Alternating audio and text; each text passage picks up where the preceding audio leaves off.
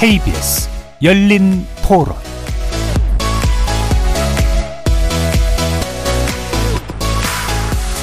안녕하십니까. KBS 열린 토론 정준희입니다.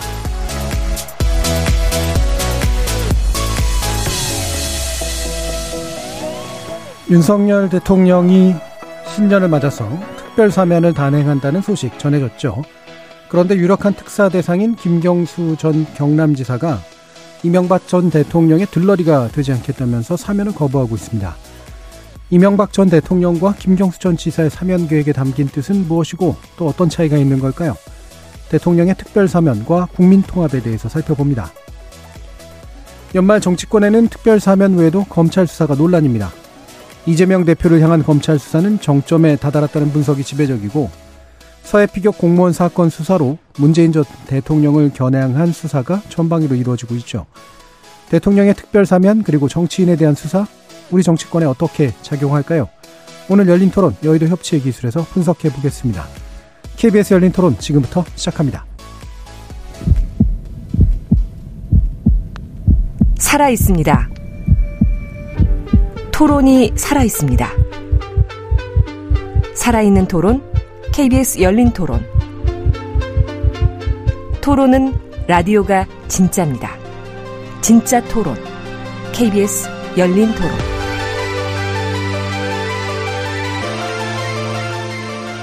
오늘 함께 해주실 세 분 소개해 드립니다. 김영우 전 국민의힘 의원 나오셨습니다. 네, 반갑습니다. 신경민 전 더불어민주당 의원 자리해 주셨습니다. 네, 신경민입니다. 안녕하세요. 박원석 전 정의당 의원 함께 해주셨습니다. 네, 안녕하세요. 박원석입니다. 자, 특별 사면 소식이 이제 최근 또 정가에서 여러 가지 이야기들을 낳고 있는데요. 어, 정치인이 또 대거 포함될 것 같은 그런 모습이 보입니다. 아, 이 적절성에 대해서 어떻게 보시는지 그리고 어떤 전망들 하시는지 말씀 나눠보도록 하죠. 어, 김영우 의원님. 저는 뭐 그 대통령이 가지고 있는 그 특별 사면권 그거 자체를 이렇게 저는 뭐 좋은 제도라고 생각지는 않아요. 솔직히 말씀드리면. 예. 예, 법의 뭐 형평성이라고 하는 측면에서. 근데 그 제도가 또 있는 이유가 또 있지 않습니까? 그래서 그 제도가 존재하는 한 대통령은 그래도 국민 통합을 위해서라면 어, 좀 적극적으로 활용할 필요도 있겠다라는 생각을 좀 하고 있습니다.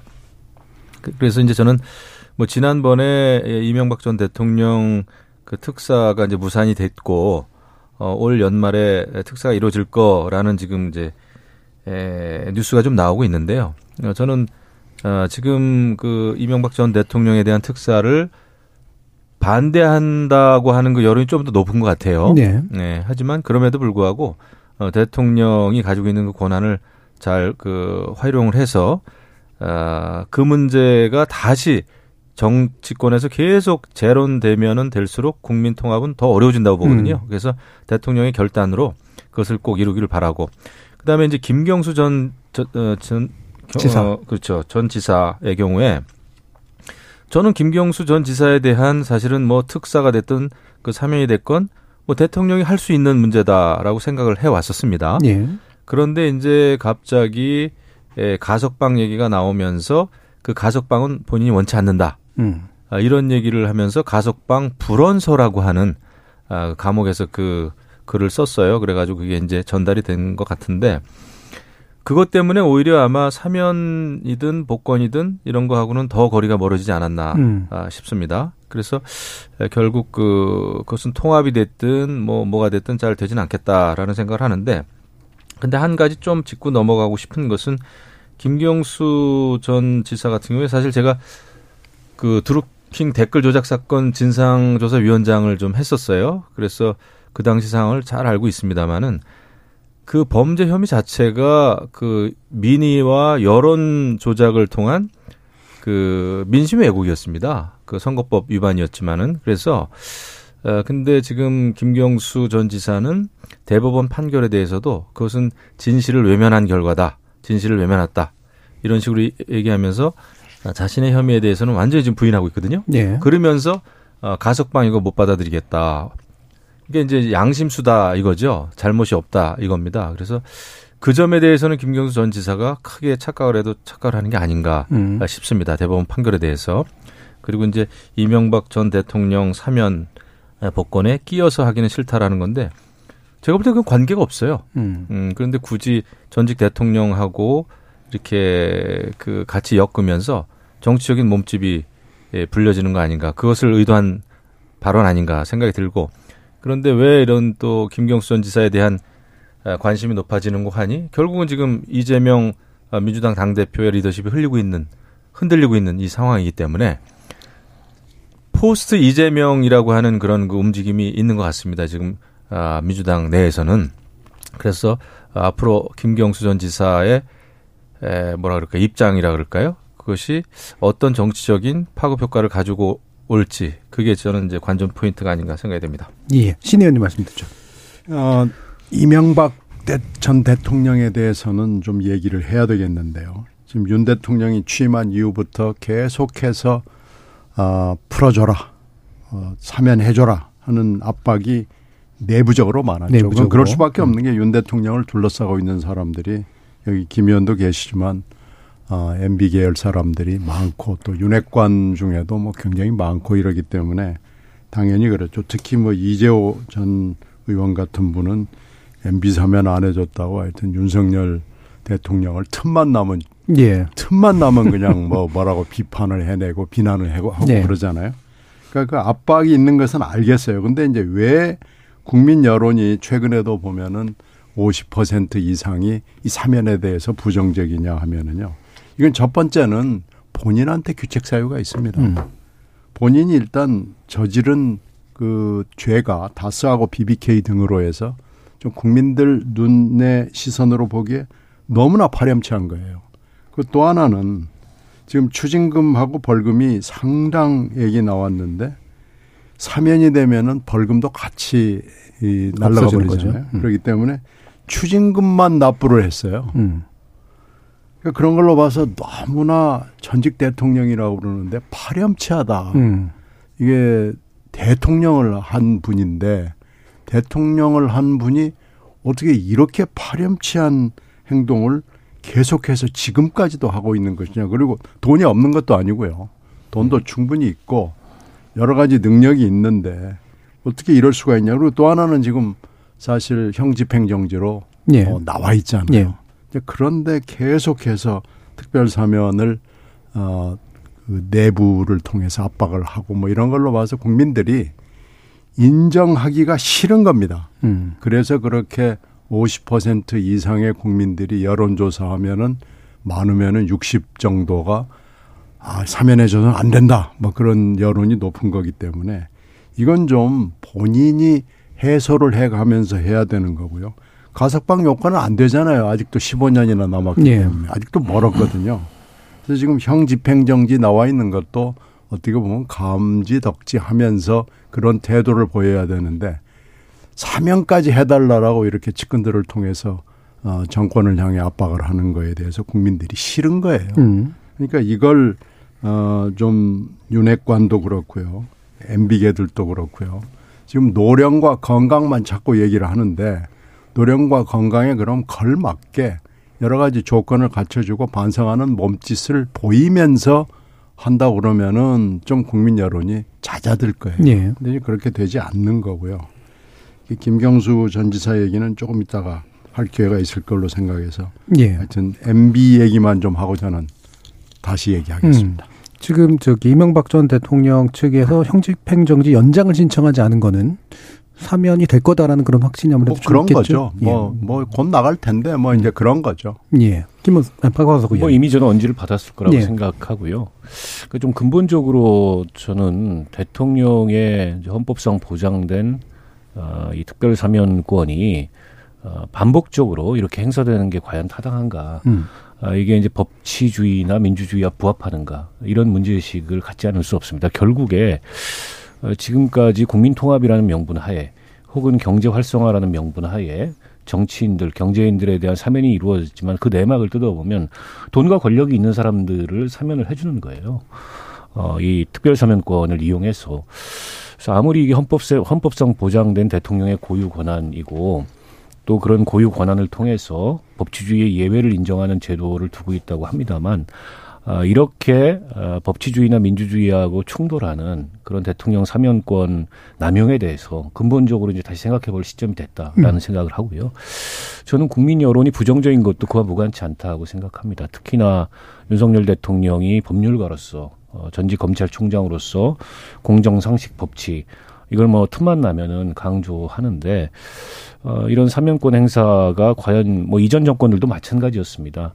뭐가 다냐 이제 그런 문제의식을 갖지 않을 수 없고요. 어, 좀 전에 이제 신경민 의원님께서 이명박 전 대통령에 대해서 왜 여론이 나쁜지 설명을 해 주셨지만 동의하기 어려운 사면이죠. 아까 이제 벌금 말씀을 해 주셨는데 아직도 80억이 남아 있습니다. 근데 이게 사면권이 되면 그것까지 다 면해 주는 거거든요. 게다가 박근혜 전 대통령하고 종종 비교가 되는데 네. 박근혜 전 대통령은 이제 문재인 대통령이 사면했지 않습니까? 네.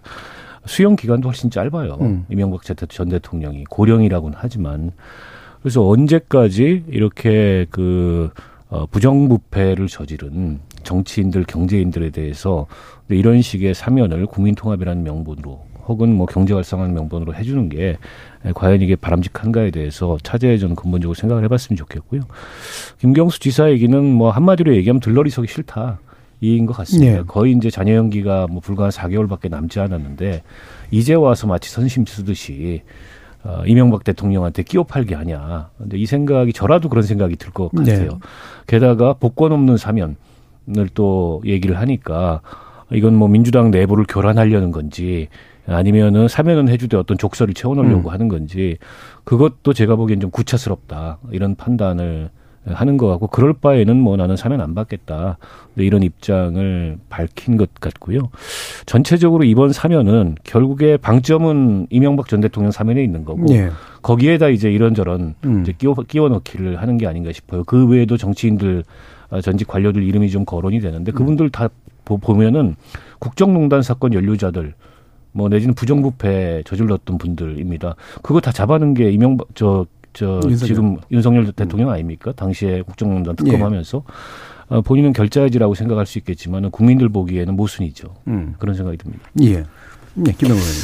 그 제가 이제 한 가지 말씀을 좀 드리고 싶은 것은 아, 물론 뭐 이명박 전 대통령의 뭐 사면에 대해서 이제 여론이 안 좋은 거 저도 이제 충분히 알고 있고요. 그런데 그마저도 상당히 그 진영에 따라서 우리가 다른 그 잣대를 가지고 있는 것도 또 사실인 것 같아요. 음. 현실적으로. 그 예를 들면은 뭐 한명숙 전 총리에 대해서는 그것도 이제 뭐 뇌물수수 또 대법원 그 판결 확정 판결을 받은 건데 그 한 번도 또 잘못을 시인한 적이 없습니다. 아 그런데 이제 사면을 또 해줬죠. 예. 거기에 대해서는 또 민주당에 계신 분들이 뭐 별다른 또 얘기가 없어요. 그 사면이 가지고 있는 어떤 정당성에 대해서 그래서 이것조차도 상당히 좀 아, 다른 잣대를 들이대고 있구나. 아, 그런 면에서 좀좀 안타까운 점이 있고 그다음에 제가 뭐 이 자리에 이 자리에서 이, 이명박 전 대통령을 뭐 두둔 한다고 두둔이 되겠습니까? 예. 하지만은 뭐 돈도 많다 하는데 글쎄요, 그건 저는 또 처음 듣는 얘기입니다. 아, 뭐 과거에 많았는지 모르겠습니다만은 그게 이제 또 상당 부분은 어, 사회 그 기부를 했죠.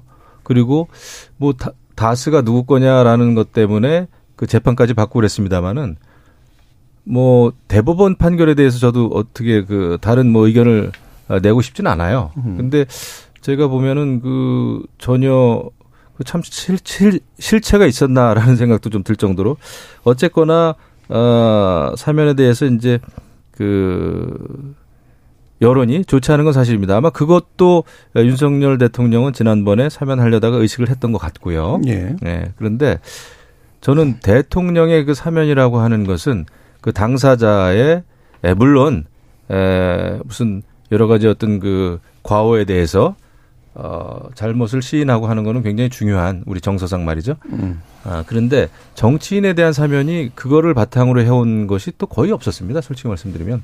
다른 많은 정치인에 대한 그 사면은 어쨌거나 그것을 사면을 함으로 해가지고 그 어렵지만 이제 국민 통합이라는 것을 이뤄내겠다고 하는 그것 때문에 이제 그 사면권이 주어진 것이거든요. 그래서 예. 사면권이 있는 한 그것은 어느 정도 적절히 그 활용할 필요는 있겠다라는 생각이 좀 듭니다. 그리고 예. 아까 말씀드렸습니다만 김명수 전 지사의 경우에 죄질이 훨씬 나쁘죠. 민의를 왜곡하고 어, 여론을 조작했다고 하는 것은 자유민주주의라고 하는 그 정체성 자체를 근간을 흔든 거예요, 사실은. 네, 죄질에 대한 판단은 주관적이기 때문에. 아, 주관적이지만. 예, 근데 그 일단 수용 기간, 그러니까 주어진 재판의 관점에서 보면은 이명박 대통령이 훨씬 길잖아요. 그거는 저는 뭐 그 수용 기간에 대해서 제가 이제 판단하기는 어렵지만 양형에 대해서는 어, 그 이제 워낙 뭐 고령인데다가 전직 대통령이라고 하는 그게 또 있었던 것 같아요. 예. 뭐 적폐청산이라고 하는 그 큰 틀에서 아, 많은 것이 이루어졌다 이제 저렇게 보는데 아무튼 제가 볼 때 뭐 김경수 전 지사는 양심 수인 양 이렇게 그또 민주당에 계신 분들이 이야기하는 거 음. 그것도 음. 엄청 잘못됐다 이런 생각을 합니다. 알겠습니다. 자 그럼 요 부분만 간단하게만 좀 짚어주시면 어떨까 싶은데요. 그러니까 이게 여론에 대해서 제가 구체적인 수치를 말씀드리진 않을 테고요.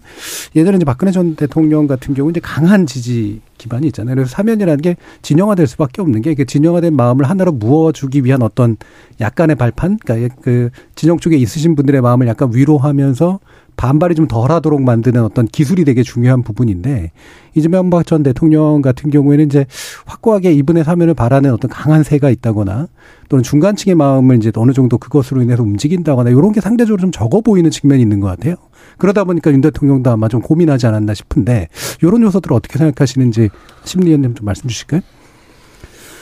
근데 이제 이게 편을 드는 사람이 없는 것이 음. 물론 뭐 지역이나 이런 지지 기반이 없는 것도 있지만 애시당초 처음에 그 뭐랄까 혐의죠. 예, 예. 혐의와 그, 그 혐의에 대해서 하는 태도 음.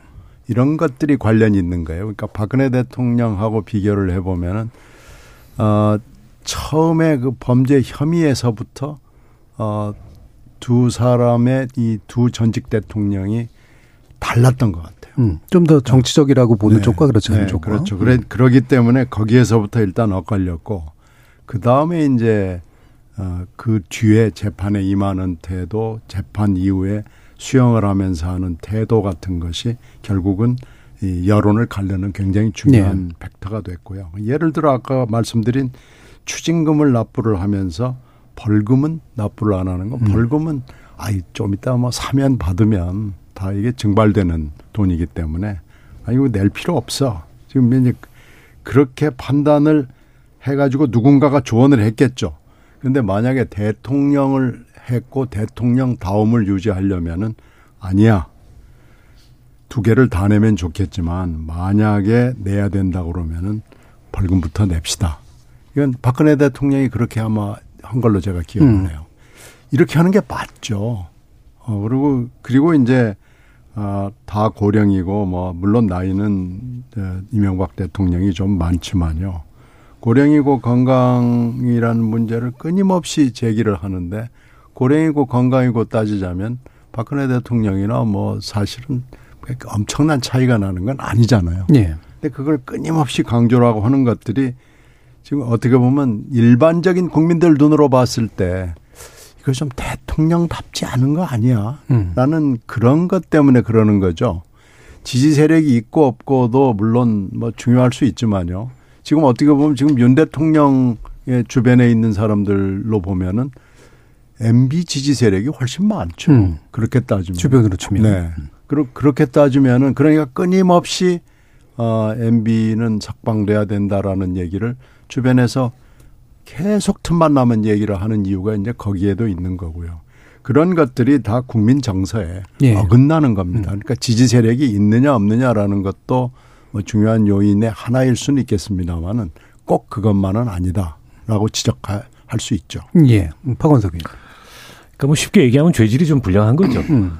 박근혜 전 대통령도 잘못을 안 한 건 아니지만 그거는 굉장히 정치적인 사건이었던 데 예. 반해서 또 박근혜 전 대통령이 직접 금전적 이득을 취득한 건 없잖아요. 음. 그 제3자에게 뇌물을 제공하도록 한 그런 죄는 지었지만 그에 반하면 이명박 전 대통령은 뭐 개인 부정부패에 가깝습니다. 아, 때문에 이제 국민들도 다 그렇게 느끼는 거지 죄질이 좀 다르다. 그리고 문재인 전 대통령이 그 임기 말에 박 전 대통령을 사면할 때 그때 아마 여론을 면밀히 살폈을 겁니다. 네. 근데 이제 박근혜 전 대통령은 개인 팬덤도 팬덤이지만 음. 이제는 조금 좀 풀어줘야 된다 이런 여론이 조금 더 높았던 것 같아요. 그에 반해서 어, 이명박 전 대통령에 대해서는 앞서 이제 말씀하셨듯이 그런 어떤 어, 죄질이 불량하고 어, 흔히 말하는 개전의 정이 보이지 않는다. 뭐 반성을 도대체 안 하는 것 같다. 이런 걸 이제 국민들이 느끼기 때문에 지금도 저는 여론이 나쁘다고 음. 어, 생각을 하고요. 아마 여권 내에 이러저러한 지금 이제 압박이 있잖아요. 이명박 전 대통령을 사면해야 된다. 음. 어, 그리고 이제 박 전 대통령하고 형평성 차원에서라도 사면을 해야 된다. 이런 논리가 어, 작용을 하는 것 같은데, 어, 근데 여론이 저렇게 나쁜 거는 굉장한 부담일 겁니다. 음. 게다가, 어, MB를 사면하기 위해서 결국엔 이런저런 이제 끼워 팔기까지 하는데 그 과정에서 김경수 지사가 그걸 거부함으로 인해서 예, 예.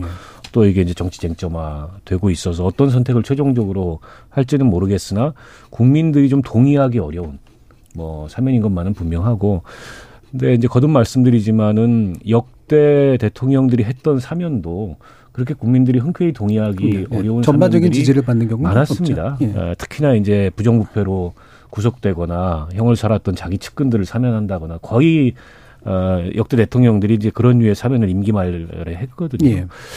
어, 때문에 저는 뭐 이게 이제 헌법에 보장돼 있는 대통령 권한이어서 개헌이 아니고서 뭐 법률로서 하는 건 한계가 있습니다만 한계가 있다 하더라도 사면법에 헌법상 보장된 대통령의 사면권을 행사할 때 어떤 실체적 요건에 대해서 지금은 절차적 요건밖에 없어요.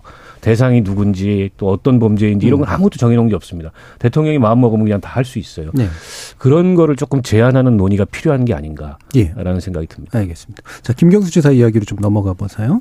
지금 뭐 아까 논란에 대해서 김영 의원님께서도 뭐 충분히 좀 얘기를 해주셨는데 어 이게 이제 그 중에서 좀 포인트가 될 만한 게 이게 이제 뭐 민주당의 이후에 이제 어떤 권력 구도에 영향을 미치는 그런 것이냐 실제로 그러한가 그다음에 그거를 보고 또 나름대로 예를 들면 대통령 측이 이제 계산을 한 것이냐 정말로 그러한가 이 부분에 대한 의문들을 한번 좀 놓고 얘기해 보면 좋을 것 같습니다. 신 의원님 어떻습니까? 그래서 이제 들러리 부분은 뭐 확실한 거고요. 예. 어, 들러리는 절대 하지 못하겠다. 아, 라는 거고요. 그렇게 함으로써 지금 특별 사면의 명분은 어, 상당히 이제 낮추는 거죠. 근데 특별 사면에 관한 여러 가지 논란은 뭐 있지만 이것을 지금 없애기는 어려운 상황이기 때문에 언제든지 대통령이 이 권한을 행사할 수는 있죠. 이게 이게 대선 공약으로까지 나온 적이 꽤 있습니다. 네. 어, 문재인 대통령도 특별사면이나 이런 거 안 하겠다라고 음. 얘기를 한 적이 있었고요. 근데 이게 이제 현실적으로 정치를 하고 통치를 하다가 보면 안 할 수는 없는 경우가 또 음. 생기더라고요. 그래서 이제 이번이 그런 경우라고 판단은 돼요. 지난번에 경제인을 많이 하고 이번에는 네. 이제 정치인을 많이 하고 이게 장기적인 어 정치 스케줄에는 있었던 것이 맞죠. 근데 김경수 지사의 입장에서 생각을 해보면 이제 뭐 거의 다 형기를 살았단 말이에요. 네. 가석방 요건에 해당이 충분히 되니까 3분의 2 이상 형기를 하면 되니까요. 근데 그러니까 지금 특별 사면과 특, 어, 가석방 두 가지 카드를 놓고 어 지금 대통령실 쪽에서 이제 가늠을 하면서 그 교도소 측으로부터 가석방 요건에 해당된다는 얘기를 들은 거죠. 그러니까 예. 어떤 것이 될지는 모르지만 일단 아, 가석방도 안 하고 특별 사면도 안 하겠다는 뜻을 분명하게 전달을 음. 한 거죠. 그래서 근데 가석방은 본인이 안 하겠다 그러면 그건 가석방 네. 심사위원회니까 이건 안 가면 됩니다. 그렇죠. 본인이 안 하겠다는데 억지로 심사를 심사위원회에 회부해야 될 이유는 전혀 없거든요. 음. 그런데 이제 특별 사면은 정말로 대통령의 뜻에 따라서 하는 거기 때문에 만약에 특별 사면을 해버리면 한 시간도 더 있을 수가 없어요. 이건 나와야 네. 돼요. 만약에 있으면은 이게 엄청난 교정의 그 원칙에 위배하는 것이기 때문에 나와야 되기 때문에 그걸 이제 미리 쐐기를 받기 위해서 아, 난 특별 사면에서 빼주세요라고 얘기를 한 거고, 한, 한 거고요. 근데 만약에 이럼에도 불구하고 특별 사면을 한다면은 지금 현재 민주당의 여러 가지 어수선한 상황에서 예. 어, 정치적인 그 혼란의 요인을 하나 굉장히 보태보겠다라는 대통령실이나 여권의 생각이 작동을 하는 것이 뭐 거의 분명해 보입니다. 예. 지금 이제 조금 이따 또 뭐 수사 얘기를 할 시간이 있을 텐데요. 음. 수사가 지금 현재 정점을 향해서 크라이막스를 향해서 거의 지금 올라가고 있는 상황이기 때문에 이재명 이후를 얘기하는 사람들이 어, 민주당 내에 꽤 있습니다. 예. 그리고 그것을 실제로 준비하는 세력들도 감지가 됩니다. 다만 음. 본인들이 입으로는 얘기를 안 하죠. 우리는 일사불란하게 결사옹위의 자세로 어쩌고 저쩌고 이제 하는 얘기를 하지만 어, 정당이라는 것이 되게 선거를 위주로 이렇게 사이클이 돌아가는데 선거가 사실 어떻게 보면 그렇게 멀지 않았거든요. 예. 총선도 멀지 않았고 음. 대선도 뭐 지금 한지 뭐 1년도 안 됐지만 사실 지금부터 대선을 준비하는 사람들이 있거든요. 그러기 그렇게 따지면은 지금 현재 이재명 대표의 이후를 생각하지 않을 수가 없는 지금 여건이거든요. 예. 그래서 그걸 생각하는 사람들 입장에서는 김경수 전 지사가 언제 나오느냐 그리고 어떤 법적 지위를 가지고 나오느냐 음. 복권이라는 그 옷을 입고 나오느냐 아니면은 벌거벗은 채로 그냥 몸만 나오느냐 하는 것이 굉장히 중요하거든요. 예. 그러니까 신경을 쓸 수밖에 없고 그걸 왜 김경수 전 지사가 아무리 감옥에 있지만 모르겠어요. 음. 지금 김경수 지사를 지사를 만나려고 하는 사람들이 굉장히 많거든요. 예. 이런저런 상황으로 봤을 때 김경수 전 지사의 입장에서는 본인의 입장을 얘기를 하지 않을 음. 수가 없는 아주 적절한 타이밍입니다. 이 음. 타이밍에 본인이 굉장히 정치적인 결정과 결단을 내려서 그것을 공표한 거죠. 예. 그러면 그 예를 들면은 그 사면이 안 되는 것까지도 물론 고려하겠지만 복권이 안 되는 네. 그래서 예를 들면은 나머지 기간 동안에 정치적으로는 양인 야인으로 지내더라도 그럴 수도 있죠. 예. 지금 그래도 지금 감수하겠다. 선, 예, 선택지는 여러 가지가 있죠. 예. 어, 가석방은 뭐 본인의 뜻으로 지금 안 하기로 했으니까 그래도 막 억지로 어, 사면만 시켜주는 그런 방법이 있고 음. 그러니까 복권 없이 나오는 사면 아니면 사면 복권을 같이 해서 나오는 방안 아니면은 이것도 저것도 아니고 그냥 그러면 5월까지 있으세요. 예. 이렇게 예. 하는 방법도 있고요. 선택지는 지금 한 세 가지 정도가 그대로 음. 열려 있다고 봐야죠. 예. 자, 다시 또 김영우 의원. 저는 이제 사실 지금까지 민주당 내부에서 지난 대선 이후 대, 선 전에도 좀 있었습니다만은 친명과 친문계가 좀 부딪히지 않았습니까? 예. 상당히 갈등이 있었는데 그럼에도 불구하고 이제 이재명 어그 대통령 후보가 또 국회의원이 됐고 당 대표가 됐기 때문에 그 친명 친문의 그 갈등이 좀 아직은 수면 위로 완전히 올라오진 않았다 저는 음. 생각을 합니다. 아, 그리고 이제 뭐 수사를 또 받는 입장이다 보니까 어느 정도 또 동병상련 그런 게 있어서 당내 갈등이 아주 본격화되지는 않았는데 이제 변수가 생겼다고 봐요. 이 김경수 전 지사 때문에. 왜냐하면 김경수 전 지사가 만약에 정말 이번에는 뭐 가능성이 좀 희박해지는 것 같은데 언제고 사면과 복권이 된다면 복권이 된다면 이제 피선거권이 주어지기 때문에 네. 예, 총선이든 또 차기 대선이든 출마를 할 수 있습니다. 그렇게 따지면은 완전히 이제 그 포스트 이재명, 이재명이 아닌 다른 그 민주당 내 강력한 대선 후보가 또 한 사람 이렇게 생기는 거죠. 김경수 전 지사가 음. 어, 가능성이 있는 거죠. 예. 그래서 이것에 대해서는 민주당이 오히려 더 대통령도 김경수 전 지사에 대한 사면 복권에 대해서 상당히 생각을 많이 하겠지만 음. 민주당 내에서도 굉장히 복잡할 것 같습니다. 이것을 과연 원하는 사람들이 많은지 복권을 원하는 쪽과 그렇지 그렇죠. 않은 쪽. 그렇지 않은 쪽이 왜냐하면 이제 정치적인 그 셈법에 따르면 그럴 가능성이 네. 있어요. 그래서 좀 어, 민주당의 그 향방이 어떻게 예, 역학관계가 변할지 저는 그게 좀 예, 궁금하긴 한데 어쨌거나 어, 사면 복권이 안 된다고 하더라도 뭐 형기는 이제 내년 5월이면은 다 끝나기 때문에 예, 야인으로 있다고 하더라도 피선거권이 없다고 하더라도 친문에 상당한 정도의 그 구심력으로서 음. 어, 작용할 수는 있겠다라는 생각입니다. 예. 어, 그렇다 그렇다고 한다면은 역시 어, 이재명 계와의 그 갈등은 어, 불가피하다. 음. 왜냐하면 또 계속해서 이, 이재명 어, 그당 대표는 검찰 소환이라든지 측근들이 계속 이런 사법 리스크를 떠안고 있기 때문에 이제 민주당이 이재명 당 대표로부터 벗어날 수 있는 길은 또 다른 이제 구심력, 뭐 김명 어, 김경수 전 지사 쪽으로 갈 가능성도 있지 않겠나. 벌써 오늘도 안민석 그 민주당 의원은 그다음에 또 김두관 의원은 어, 김경수 전 지사의 그 정치적인 어떤 가능성에 대해서 아주 극찬을 했습니다. 예, 예. 예 그래서 어, 이것이 좀 심상치 않겠다. 음. 아, 그런 생각이 좀 듭니다. 예, 박감성 의원님. 그러니까 저는 어쨌든 김경수 지사가 이번에 그 사면 복권이 될지 사면만 될지 뭐 본인이 거부했기 때문에 그조차도 안 될지 뭐 결론이 나봐야 음. 알겠습니다만 음. 어떤 게 되든 어, 향후에 김경주 지사의 거취와 행보를 둘러싸고 여러 가지 이제 공학적인 해석들이 많이 있는데 저는 좀 근본적인 그 질문을 좀 네. 던져보고 싶어요.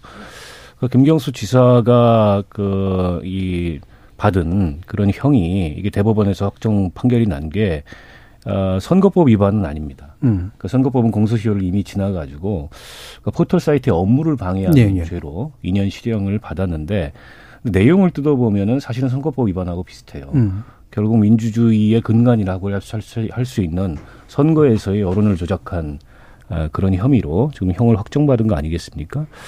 그러니까 본인은 여전히 무죄를 주장하고 있지만 사법적 결론은 그렇지 않아요. 예. 사법적 결론은 그걸로 인해서 유죄를 받았고 그리고 정황상 보더라도 최소한 김경수 지사가 알고 묵인한 음. 혹은 알고 방조한 그런 정황은 분명히 있어요. 근데 아무리 이제 당내 이런저런 역학에 의해서 김경수 지사가 어, 사면 복권이 되든 아니면 사면만 되든 모종의 정치적 역할을 하고 이른바 이제 비명계의 구심점 역할을 할 수 있지 않겠느냐 이런 관측들이 있는데 그게 맞나 싶어요. 음. 그리고 과연 국민 여론이 거기서 어떻게 작용할지 저는 아무도 장담할 수 없다고 네. 생각합니다. 당내에서는 그런 당내 역학으로 인해서 어떤 역할을 기대하거나 그걸 전망하는 관측들이 있지만 저분이 객관적으로 사법적 결론이 난 그런 어떤 범죄의 성격을 봤을 때 다시 아무 일 없었다는 듯이 정치에 복귀해가지고 그런 어떤 정치적인 야당의 구심 역할을 하는 게 과연 이게 윤리적으로 맞는 건가라는 음. 생각이 들고 어 모르겠습니다. 물론 그조차도 국민들이 여론에서 뭐 그 정도라면 할 수 있다. 음. 이렇게 어쨌든 흐름이 생긴다면은 할 수 있겠죠. 예. 그러나 그거를 지금 판단하기 어려운 상황에서 어, 자꾸 거기다가 여러 가지 그냥 그 공학적인 해석이나 공학적인 전망을 덧붙이는 게 음. 에, 무슨 의미가 있으며 그게 윤리적으로 타당한가에 대해서 저는 근본적인 회의가 있고요. 만약 외국에서 어떤 정치인이 저런 혐의로 실형을 받고 그리고 나서 뭐 복권이 되든 어쨌든 출소를 한 이후에 정치를 다시 할 수 있을까 이렇게 생각해 본다면은 저는 어려울 것 같아요. 음. 어 근데 아무 일도 없었다는 듯이 마치 김경수 지사에게는 어떤 죄도 없었다는 듯이 아, 그렇게 앞날에 대해서 전망하고 그걸 기대하는 게 아, 민주당이 지금 굉장히 뭐 이재명 지사, 이재명 대표 사법 리스크로 어려운 상황이 있긴 하지만은 그게 과연 윤리적으로 맞는 건가에 대해서 저는 근본적인 의문이 있고요. 그리고 아마 여론을 보면 김경수 지사 사면에 대해서도 호의적이지 않습니다. 이명박 전 대통령만큼이나. 네. 아, 그건 아마 김경수 지사가 그 이 저지른 범죄 예, 그에 대한 사법적 결론으로 음. 봤을 때 아니 그런 게 그렇게 그냥 뭐 쉽사리 잊혀지고 어 그냥 아무 일도 없었다는 듯이 다시 정치하고 이런 게 맞느냐. 근데 이런 어, 생각이 국민 여론 사이에 있는 것 같고 저는 정치인들이 다른 것보다도 선거법 정치자금법으로 어 유죄 판결을 받고 그리고 일정 기간 정치를 할 수 없는 음. 아, 그런 어떤 제안을 받았을 때 어, 사면이라는 형식으로 혹은 복권이라는 형식으로 다시 정치에 돌아오는 이 과정이 우리 정치에서는 아무 일도 아닌 것처럼 어, 그렇게 벌어지는데 어, 근본적으로 저는 거기에 의문이 있습니다. 예, 예. 저는 그런 정치나 그런 정치의 악순환을 이제 끝내야 된다고 생각해요. 예. 그러면은 뭐 일부 마치기 전에 다시 신 의원님께 마지막 코멘트로 이 민심 김 전 지사에 대한 민심은 어떤 식으로 움직일까 한번 말씀 주시죠. 그래서 이제 이 문제를 음. 잘 들여다 보면은 금방 지적하신 대목들이 분명히 있어요. 예. 근데 지금 본인이 설명하는 걸 들어보면은 본인은 억울한 대목이 있다고 수사에서 잘못된 대목이 있다고 하지만 사법적 결론은 유죄로 났거든요. 예. 그러니까 이 간극이 분명히 그렇죠. 존재합니다. 그렇죠. 이것은 아마 본인이 나와가지고 어 하여튼 뭐 어찌 됐든지 간에 음. 이번에 안 나오면 뭐 5월 하순에는 나오니까요. 5월 하순에 나와서 여러 가지를 정리하는 정치적으로 음. 도의적으로 또는 윤리적으로 네. 어, 여러 가지를 정리하는 그 기간이 있을 거예요. 음. 그러니까 출소 이후에 그 기, 아주 그게 긴 시간은 아닐 거고요. 어, 바로 정리하는 시간을 가지면서 거기서 어떤 스탠스를 잡고 음. 어떤 설명을 하고 하는 거에 어, 달려 있다고 생각합니다. 음. 근데 지금 본인이 나는 무죄다라고 주장하는 것은 저는 뭐 맞지 않다고 봅니다. 예. 다만 이거에 대해서 만약에 재판에서 채택되지 않은 어, 이유나 경위나 팩트가 있다면 또는 논리가 있다면 그걸 국민들에게 설명을 하고 그 대목에 대해서 어, 국민적 판단을 받아보는 것이 맞을 겁니다. 그 지금 정치공학적으로 어, 김경수 전 지사에게 기대하는 여러 가지 얘기들은 오고 가고 있죠. 예. 그걸 뭐 본인이 모를 리가 없잖아요. 이거에 부응하기 전에 어, 금방 얘기했던 이런 여러 가지 국민적 판단의 어떤 소명을 구하는 음. 그런 절차는 저는 필요하다고 보고요. 거기서 성공을 해야 앞으로 굉장히 큰 정치인으로서 거듭 태어날 수 있는 계기가 오지 예. 않을까 생각합니다. 예. 그 간극을 어떻게 정치인으로서 또는 이후에 정치를 준비하는 사람으로서 해줄 것인가가 좀 더 관건이 될 것 같다라는 말씀까지 들었습니다. 자, 지금까지 들어온 청취자 문자 있어서요. 들어보고 가죠. 정치, 정의진 문자 캐스터. 네, 지금까지 여러분이 보내주신 문자들 소개합니다. 이정옥님. 대통령의 특별 사면은 고유 권한이지만 국민 정서와 동떨어지는 사면은 국민 한 사람으로서 반대입니다. 이명박 전 대통령 사면에는 국민들의 반대 여론이 높은데 국민 통합이라는 명분이 성립할까요? 6638님. 이명박 전 대통령은 정치사범이 아닙니다. 개인의 부정과 편취로 인한 경제사범입니다. 고로 사면에 절대 반대합니다. 그리고 김경수 전 지사는 형기를 마치고 출소하도록 하는 것이 법의 공정한 집행이라고 생각합니다. 송은님, 대통령의 특사제도는 폐지해야 한다고 생각합니다. 민주주의 삼권 분립에도 위배되고 사법권 침해입니다. 다른 수용자들과 형평에 있어서도 불합리합니다 라고 보내주셨고요. 7086님, 왜 정치인들을 사면해주는지 이해가 안 됩니다. 일반인들은 큰 잘못을 하면 자신이 일하던 곳이나 업계에서 퇴출되는 게 일반적인데 정치인은 훈장처럼 여겨지네요. 게다가 김경수 전 지사의 입장 발표는 범죄로 인한 수감자로서 대단히 잘못된 인식이라고 봅니다. 김성수님, 부패로 실형을 받은 전직 대통령을 사면하는 게 왜 국민통합에 도움이 된다는 건지요. 법질서 위배는 물론 오히려 국민통합을 저해하는 것으로 생각됩니다. 3958님, 이명박, 박근혜 전 대통령, 김경수 전 지사, 한명숙 전 총리 모두 국민 절반은 사면 반대입니다. 민주당은 좋은 사면, 나쁜 사면을 구분하는데 일반 국민이 볼 때는 똑같아 보입니다. 법은 멀고 권력은 가깝죠. 네, KBS 열린 토론. 이 시간은 영상으로도 생중계하고 있습니다. 유튜브에 들어가셔서 KBS 일라디오 또는 KBS 열린 토론을 검색하시면 지금 바로 토론하는 모습 보실 수 있습니다. 방송을 듣고 계신 여러분이 시민 농객입니다. 계속해서 청취자 여러분들의 날카로운 시선과 의견 보내주세요. 지금까지 문자캐스터 정의진이었습니다.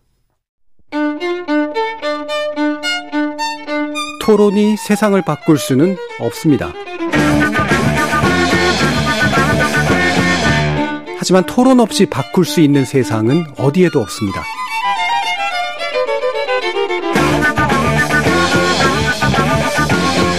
세상의 선한 변화를 갈망하는 당신.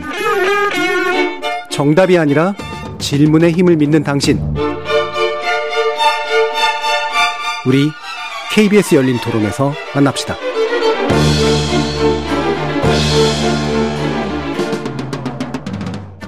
KBS 열린 토론 수사와 특사의 계절에 대해서 얘기 나누고 있는데요. 신경민 전 더불어민주당 의원, 박원석 전 정의당 의원, 김영우 전 국민의힘 의원 이렇게 세 분과 함께하고 있습니다. 자, 일단 먼저 좀 짚어볼 건, 음, 어, 문재인 정부에서 있었던 이제 서해 피격 공무원 사건 수사가, 어, 점점 점점 위로 올라가는 모습을 보이고 있습니다. 예, 박지원 전 원장도 이제 오늘 이제 소환 수사를 받았고요. 과연 이게 이제 어느 정도 선에서 끝날 것이냐, 어떻게 어, 수사가 마무리될 것이냐 이 부분에 대한 관심들이 좀 있어서 이 부분 먼저 박원석 의원님께 좀 한번 부탁드려볼게요. 근데 박지원 전 원장께서 검찰 수사 받고 와서 하시는 말씀이 아, 나에서 수사가 끝날 것 같다. 예. 그러니까 문 대통령에 대한 질문, 특히 이제 뭐 문 대통령의 어떤 내용을 보고를 했고 어떤 지시를 받았는지 이거에 대해서 일체 음. 검찰이 질문이 없었다. 예. 라는 거고 음, 지금 검찰 쪽에서 흘러나오는 얘기도 어쨌든 검찰총장이 신중에 신중을 기하라 음. 이런 이제 지시를 일선 수사팀에 내렸다고 하고 저는 그 신중을 기하는 건 맞는 것 같아요. 왜냐하면 이 사건 성격 자체가 음. 이게 어떤 정책적인 판단에 대한 어, 수사지 않습니까? 어, 그런데다가 그 과정에서 어 이제 보안을 이유로 일부 문서를 특히 이제 정부가 분리할 수 있는 그런 정황을 삭제했다 이런 의혹을 받는 건데 어쨌든 대통령이 거기에 직접 관여했다는 증거는 없고 대통령은 보고만 받았고 그 대통령이 일종의 통치행위 차원에서 내린 판단에 대해서 수사의 대상으로 삼는 게 적절하냐 이 네. 논쟁이 훨씬 더 격화될 거예요. 네.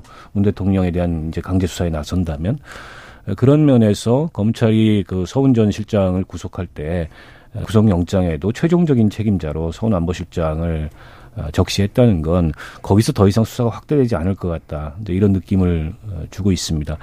어, 물론 이제 노영민 전 비서실장도 소환을 했고 음. 노영민 비서실장이 거기에 관여했는지 여부를 검찰이 수사를 했기 때문에 혹시 이게 윗선으로 수사 확대하기 위한 징검다리 음. 아니냐 음. 이런 해석도 있는데 지금까지 수사 정황으로 미루어 봤을 때 문 대통령까지 수사를 하려는 의지는 음. 없는 것 같아요. 물론 이제 유족들이 음.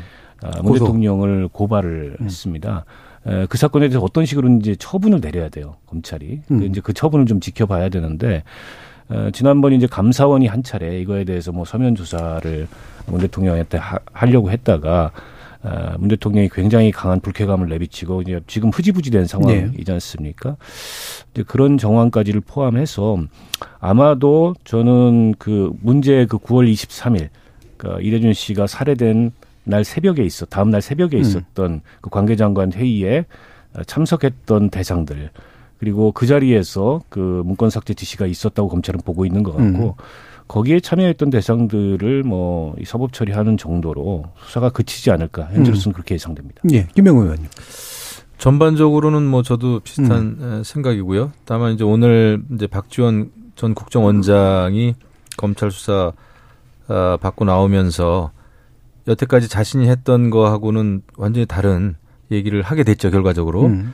그러니까 국정원에서는 어, 원래 문건 삭제하는 거 자체가 불가능하다 이런 얘기를 여러 방송에 나와서 얘기를 했었거든요. 네. 그런데 이제 검찰 조사 받고 나와서는 어 그게 가능하다는 걸 오늘 알았다 그러는데 음. 그러다 보니까 이제 완전히 그 박지원 전 원장에 대한 신뢰는 떨어진 것 같아요. 근데 관련해서 이제 예, 문재인 전 대통령에 대한 검찰 소환 이거는 뭐 지금 아, 예측하기는 어렵다 네. 생각을 네. 합니다. 검찰 수사라는 게 좀 모르겠습니다. 어, 어느 선에서 멈추겠다라고 하는 그렇게 기획한 대로 갈 수 있을지 아니면 어, 또 다른 어떤 그 어떤 정황이나 증거에 의해서 어, 계속 할 수밖에 없는 없을 때가 또 있지 않겠습니까? 네. 그래서 물론 전직 대통령이라고 하는 좀 특수한 경우이기 때문에 신중하기는 해야 되겠죠. 그런데 뭐 또 유가족이 고발한 상태여서 어 문재인 전 대통령의 그 조사 이것은 가능성이 있을 수는 있겠다 음. 생각합니다. 음. 음. 하지만 어뭐 지금으로서는 이제 높아 보이진 않는데 그 결국 서훈 전 어, 실장의 보안 유지 강조와 함께 예, 구체적으로 이제 문건 삭제 지시가 있었다고 하면은 문재인 전 대통령이 그러한 그 서훈 실장의 지시에 대해서 알고 있었는가? 예, 예. 어, 저는 그런 것은 향후에 만약에 음. 그런 것이 드러나면은 굉장히 또 수사의 그 방향이 어, 또 문재인 전 대통령을 향할 수밖에 음. 없지 않나 생각을 합니다. 그래서 예. 거기까지 가게 될지 안 될지는 아직은 우리가 음. 예단하기 어렵다 생각합니다. 그리고 그런 법적인 그 책임과는 별개로 어 어쨌거나 어 대한민국 국민의 그 생명 안전을 지켜야 되는 가장 최고 정점에 있는 에, 그 책임을 가지고 있는 에, 사람은 문재인 전 대통령 아니겠습니까? 그런 예. 면에서는 정치적 도의적인 책임은 분명히 있다. 음. 아, 그런 거에 대해서는 문재인 전 대통령도 어 언젠가 어 대국민 뭐 입장 이런 걸 좀 수사 결과와는 좀 별도로 밝혀야 되지 않겠나 이런 예. 생각을 합니다. 문 대통령, 문 전 대통령에 대한 수사의 가능성이 완전히 닫힌 건 아니다. 그리고 네. 그거와는 별개로 다른 종류의 어떤 입장 병행이 좀 필요한 것 같다. 이 정도의 얘기를 해주셨는데. 그렇습니다. 그리고 제가 예. 이 사건이 워낙 저는 중요하게 저는 이제 보고 있는데 사실 예. 지난 5년 문재인 정부 때 있었던 많은 정책적인 물론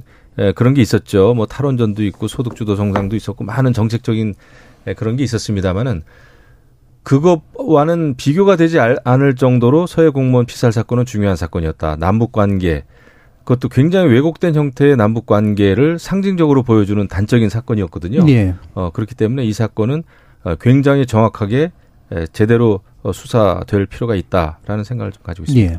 그러고 보니까 박지원 전 원장이 검찰 소환돼 수사받은 게 어제였군요. 예, 제가 요즘 글 쓰느라고 날 가는지를 잘 몰라서 오늘이라고 착각했는데 오늘 나온 이야기들이 또 새로운 어떤 이야기들을 또 만들어내고 있는 것 같아서 또 계속 이어가 보도록 하겠습니다. 신경민 의원님. 두 분의 생각에 뭐 대체로는 음. 음, 동의하고요. 새로운 팩트가 뭐 나오지 않는 한 현재로서는 문재인 전 대통령을 조사해야 될 수사해야 될 그런 필요성은 지금 나타나지 않고 네. 있어요. 다만 지금 오늘 어제 밤에 박지원 전 원장이 나와서 한 얘기가 아, 장안의 화제인데 삭제가 되더라. 안 되는 줄 알았더니 삭제가 되더라 하는 부분이 이제 논란거리예요. 음. 그리고 네, 나로서 수사는 끝인 것 같다라는 얘기 그리고 제일 중요한 건 검사가 참 친절하더라. 예. 그래서 검찰에 대해서 굉장히 잔사를 보내고 이런 걸로 봐서 예. 이런 것들로 이렇게 유출을 해보면은 아, 새로운 팩트는 아직까지는 검찰에서는 없었고 결국은 서훈 아, 전 실장의 구속영장이 현재까지로서는 어떤 결정체다라고 보면 예. 결국은 서훈 실장 그리고 박지원 전 원장 그 선이 끝이 아닌가 이렇게 지금 생각이 되고요. 다만 문건 삭제 지금 국방부가 70여 건, 국정원이 40여 건 지금 이렇게 나와 있는 문건 삭제를 오늘 박지원 원장이 얘기하는 이 삭제가 되더라 하는 음. 걸로 봐서는 문건 삭제 책임은 피할 수는 없는 것 같아요. 네. 그런데 이제 정말 중요한 것은 월북 판단의 근거가 음. 뭐냐. 네. 이것이 제대로 된 판단이었냐.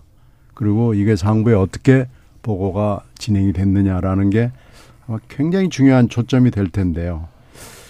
이게 이제 그렇게 판단하기가 쉽지 않을 음. 겁니다. 이게 이게 우리의 에, 이제 법률적으로 헌법상으로는 우리의 주권이 미치지만 실제로는 사실상 주권이 미치지 않는 지역에서 일어난 일이고 우리가 알 수 있는 것들이 아주 제한돼 있고 이러기 네. 때문에 이런 것들을 사후의 사법적 판단으로 검찰 수사와 어, 재판을 통해서 이 판단의 근거를 다시 리뷰하고 음. 뭘 내놔라 하니 그 근거를 적절성을 따지고 하는 것이 과연 이게 맞는 일인가 하는 것은 계속해서 의문으로 남아요. 네. 그래서 이 부분을 어떻게 앞으로 처리해 나갈 수 있을지 더군다나 어, 우리 같은 분단 상황에서 이, 이런 것을 그럼 계속해서 어, 사법적 판단으로 하게 된다면 앞으로 그럼 어떻게 우리가 어, 이 관련되는 일들을 할 수 있을 것인지 음. 매우 의심스럽거든요. 네. 그래서 이런 것들은 좀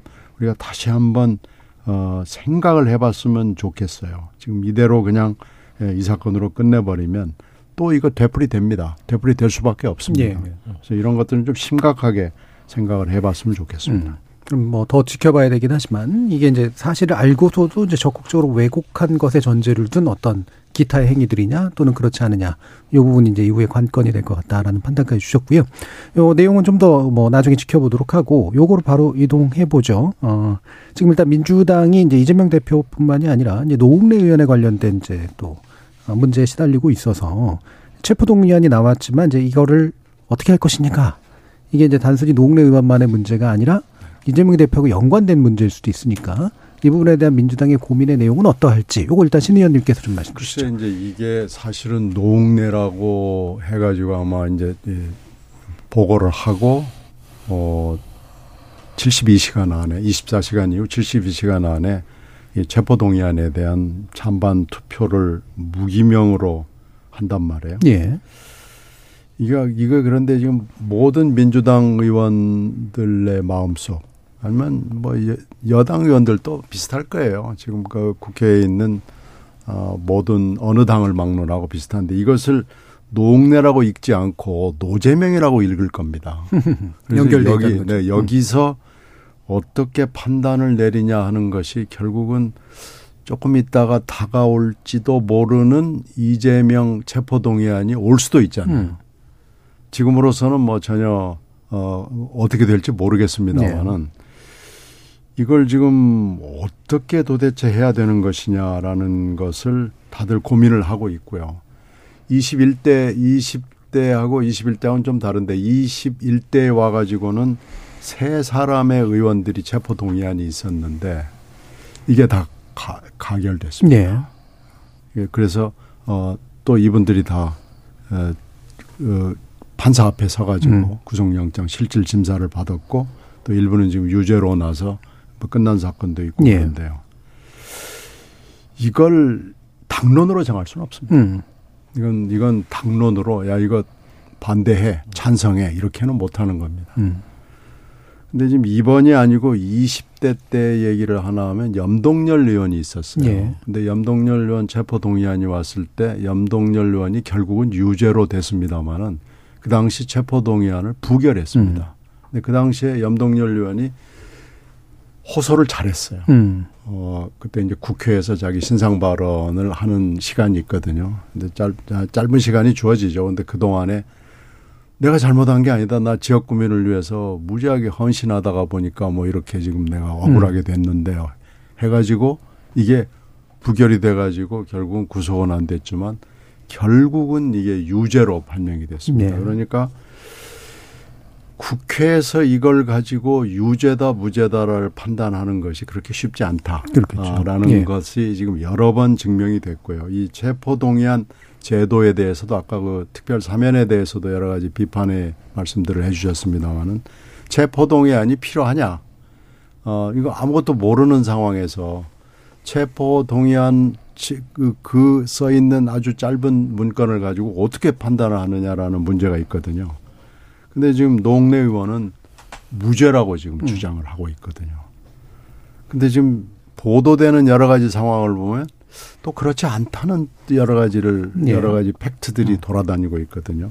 그래서 굉장히 아마 의원들이 고심을 할 텐데 에, 결국은 지금 현재로서는 투표를 해봐야 음. 결론을 알 수 있다라는 것이고요.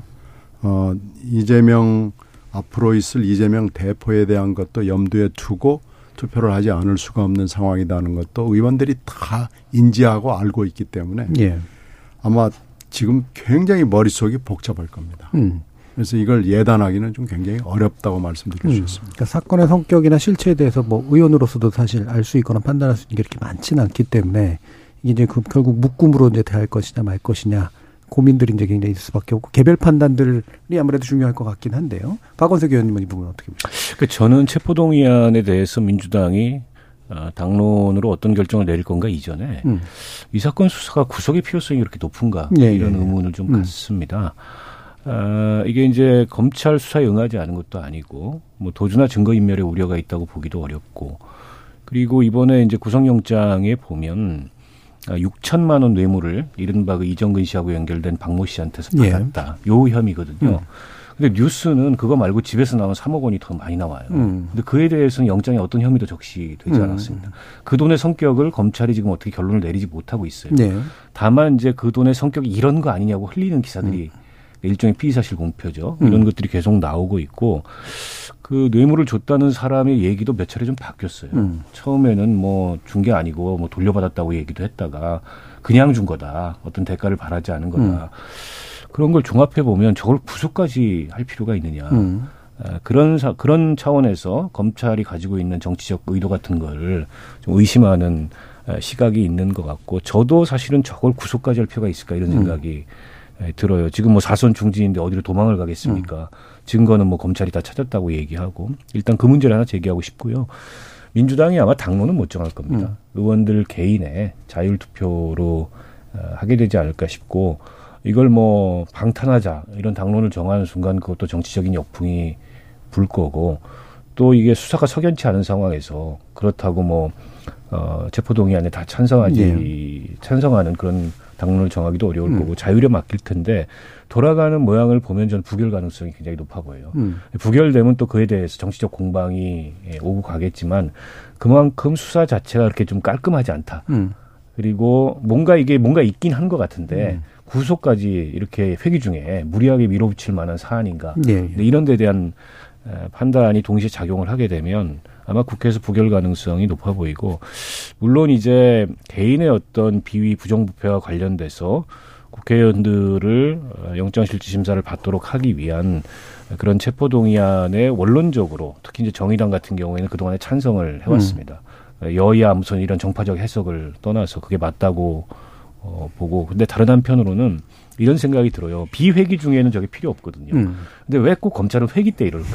조금 있으면 회기가 끝나는데 예. 굳이 저거를 회기 중에 던져가지고 난제를 던지는 거죠. 예. 방탄국회 논란을 만들고 음. 이게 일종의 또 검찰이 즐겨 쓰는 음. 그런 수사 방식이고 이른바 이제 검찰 정치 아닌가 음. 이런 비판적인 생각도 한편은 듭니다. 예, 김영우 의원.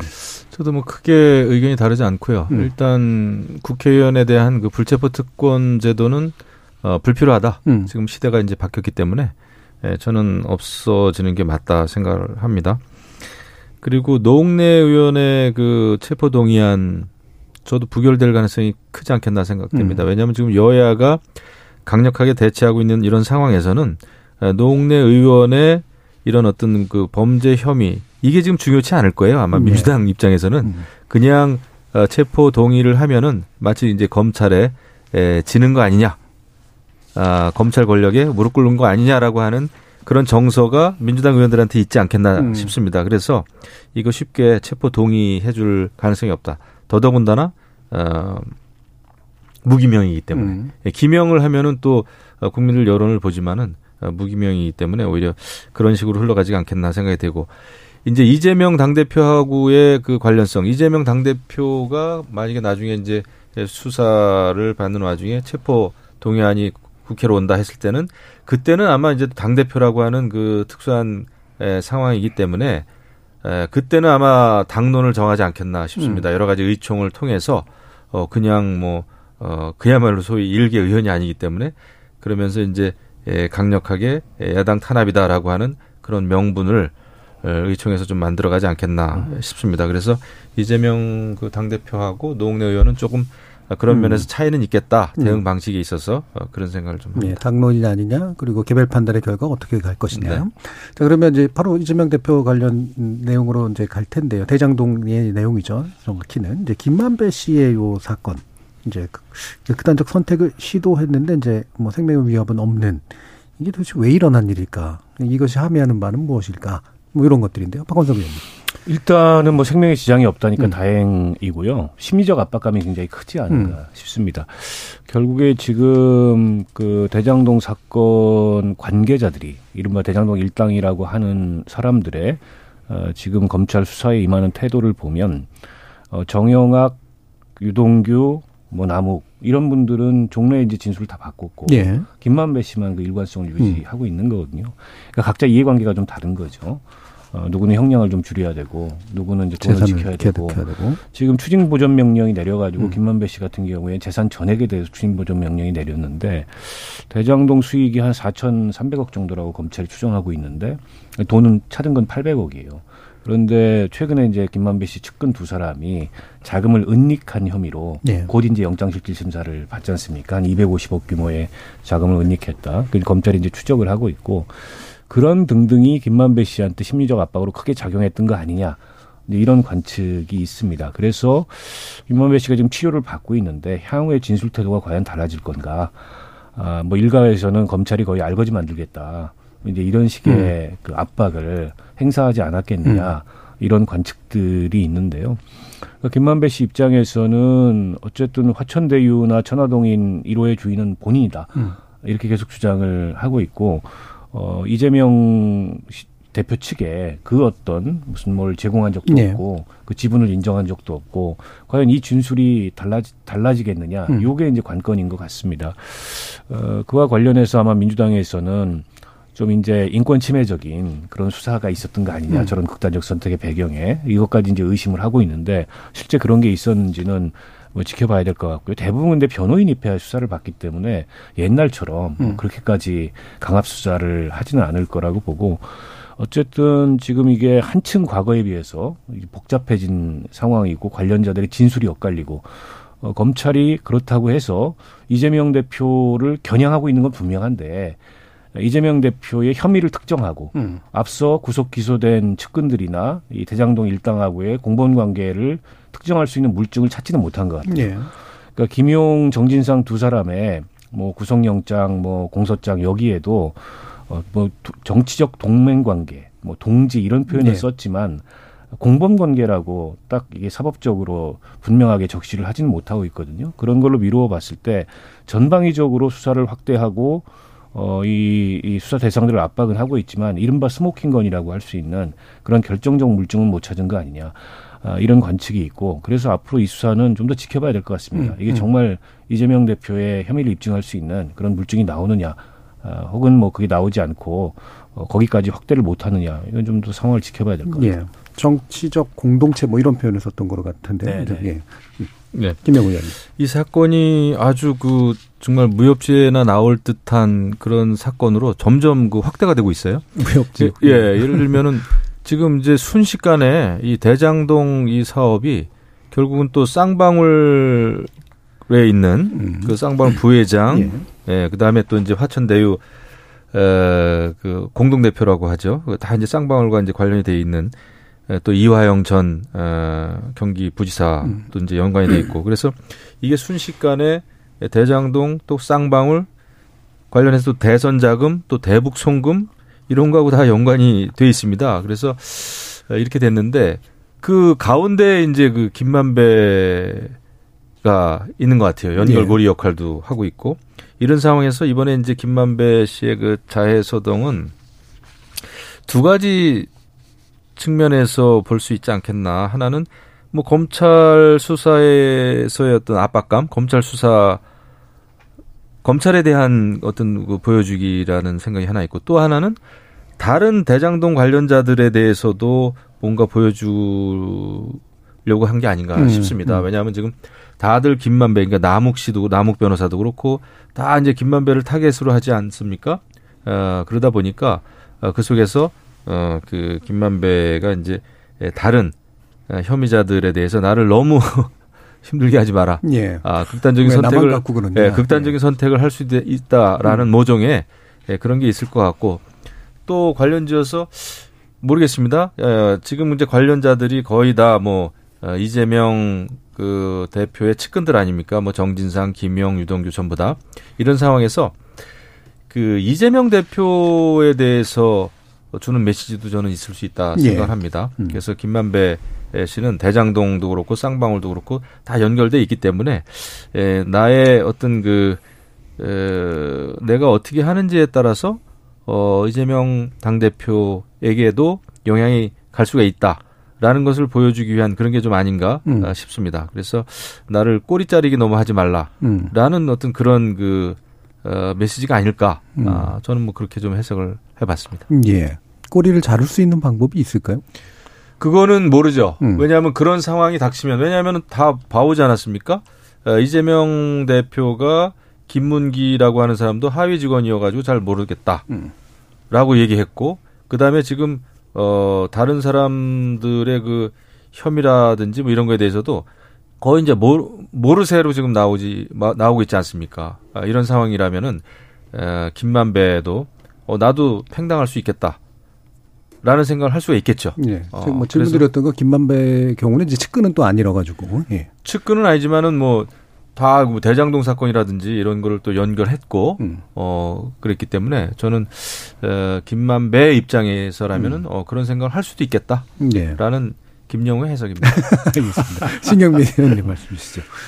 지금 아, 사건의 향방이 대장동하고 음. 쌍방울이 이렇게 엮어지는 예. 이어지는 뭐 그런 쪽으로 지금 흘러가고 있는 것으로 음. 보여요. 특히 최호양 씨가 헬멧맨이 이렇게 음. 지금 수사에 그 어떻게 보면 키맨으로 등장을 하게 되면서 근데 지금까지 검찰 수사를 이렇게 쭉 보면 단독 기사로 해서 계속 흘러나오는 걸 보면 업무상 배임은 뭐 거의 분명하게 검찰의 혐의점이나 증거를 확보한 것으로 보이는데 음. 정, 정작 중요한 돈 문제에 음. 있어서는 이게 이재명 대표하고 역지를 못하고 있는 거죠. 예. 그런데 지금 이 금방 말씀드린 사건의 향방이 대장동 음, 사건과 쌍방울 사건이 엮이면서 이것이 지금 왜 이렇게 갑자기 급진전이 됐을까? 이것은 그럼 앞으로 수사가 어떻게 되냐 하는 의구심들을 다 지금 이걸 관찰하는 분들이 가지고 있는데 이때 어, 극단 선택 얘기가 나왔단 음. 말이에요. 그러니까 김만배 씨가 누군가를 향해서 지금 극단 선택이라는 메시지를 보낸 거예요. 네. 근데 또 극단 선택을 했다가 변호인에게 바로 연락을 해서 한 거 보니까 어, 뭔가 하여튼 굉장히 복잡한 메시지를 보내고 있는데 이것이 누구한테 보내는 것이냐라는 음. 걸 지금 해석하기가 굉장히 어려운 상황입니다. 음. 이건 조금 있어야 드러날 것 같아요. 근데 지금으로 봐서는 어, 그 검찰이 영장을 통해서 정치적 공동체나 정치적 동지라는 표현을 김용 정진상 영장과 공소장에서 쓴 걸로 봐서는 아직까지는 안 나왔다. 뭔가 음. 결정적인 것은 아직 안 나왔다라고 판단이 되는데요. 이제 김만배 씨가 어 오늘 지금 뭔가 지금 메시지를 보낸 거 아니겠어요? 향후 재판에서 어떤 증언을 하느냐, 계속해서 남욱 유동규 씨와 대립적으로 할 것인지 아니면은 약간 태도를 변화할 것인지가 어, 메시지의 내용으로 판단이 됩니다. 예. 그래서 이것이 어떻게 되느냐에 따라서 수사도 어, 방향이 바뀔 거고요. 아니면 그냥 이대로 갈 수도 있고요. 이제 소환 일자도 여기에 좌우가 될 거고요. 음. 그래서 이게 에, 오늘 극단 선택이 상당히 중요한 분수령 중에 하나가 되는 거 아니냐라는 어, 음. 이 해석이 가능하게 됐습니다. 그래서 어, 이제 정말 수사는 막바지로 들어가고 있다 이렇게 음. 보입니다. 예. 제가 한 가지 말씀드리면 예. 물론 아직까지는 물론 이제 이재명 그 대표와 이 자금의 흐름을 이제 그 어, 엮는다 그럴까요? 연결고리를 못 찾고 있을 수는 있지만 아, 저는 뭐 또 검찰은 뭐 그걸 또 찾으려고 애를 쓰겠죠. 음. 그런데 최소한 그 쌍방울도 엮여 있고 이런 거 보면은 그러니까 대선 자금이라고 하는 대선 그 비자금이라고 하는 하나가 있고 그거는 만약에 그런 게 만들어졌고 대선 때 쓰였다고 한다면은 그것은 대선 후보기 때문에 그것은 관련성을 어 찾는다면 찾을 수 있겠죠. 없을 예. 수 있지만 예. 그리고 또 하나는 이제 이재명 그 대표의 변호사비 대납입니다. 어, 그것도 이제 결국은 돈의 흐름을 어 쫓으면 그거는 이재명 그 대표와는 직접적인 관련이 있죠. 음. 아주 변호사비 대납 같은 경우에 그거를 뭐 어 모르고 어, 그렇게 했다라고 하기는 어려, 어려울 거란 말이죠. 그래서 저는 이번에 이게 이제 쌍방울하고 이렇게 엮이면서 대장동 그 일당들이 말이죠. 그러다, 그래서, 어, 이거 이재명 당 대표에 대한, 음, 어떤 수사? 이게 갑자기 급물살을 탈 수도 있겠구나, 이런 생각이 어제 오늘 들었습니다. 예. 김영우의 생각입니다. 막 짧게만 한 30초 정도. 시즌이 그 뭔가 바뀔 수도 있다라고 하는 건 예를 들면 부분적으로 뭔가를 인정한다든가 뭐 뭔가를 내놓는다 뭐 이런 쪽을 의미하시는 그렇죠. 건가요? 지금 김만배 씨가 지금까지는 각을 엄청나게 세게 음. 세워왔는데 그 각을 세워왔던 것들을 조금 바꾸려고 하는 거 아닌가라는 사인이라고 한다면 오늘 예. 극단 선택이 음. 그렇다면 재판이 완전히 좀 달라지는 거죠. 음. 이렇게 이렇게 되면 이 사건이 어디로 올라갈지 지금은 예측하기 어렵 어렵다는 얘기입니다. 알겠습니다. 자, 오늘 KBS 열린 토론 논의는 이것으로 모두 마무리할까 하는데요. 오늘 함께 해 주신 세 분, 박원석 전 정의당 의원, 김영우 전 국민의힘 의원, 신경민 전 더불어민주당 의원 세 분 모두 수고하셨습니다. 감사합니다. 감사합니다. 감사합니다.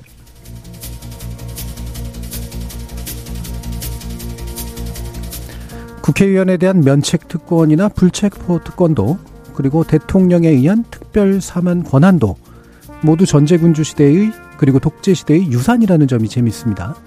강한 전제적 권력을 가진 국왕이나 대통령이 국민의 대리자를 탄압하는 걸 막기 위해서 만들어졌거나 국민의 뜻을 대리하여 사법 정의를 교정해 보기 위해 또 잔존한 것이기도 하죠. 이런 특권이 더 이상 필요한지 아닌지는 이후의 논의에 맡기더라도 이런 각각이 대리해야 할 국민은 과연 누구인지만큼은 지금 논의가 필요한 것 같습니다. 지금까지 KBS 열린 토론 정준이었습니다.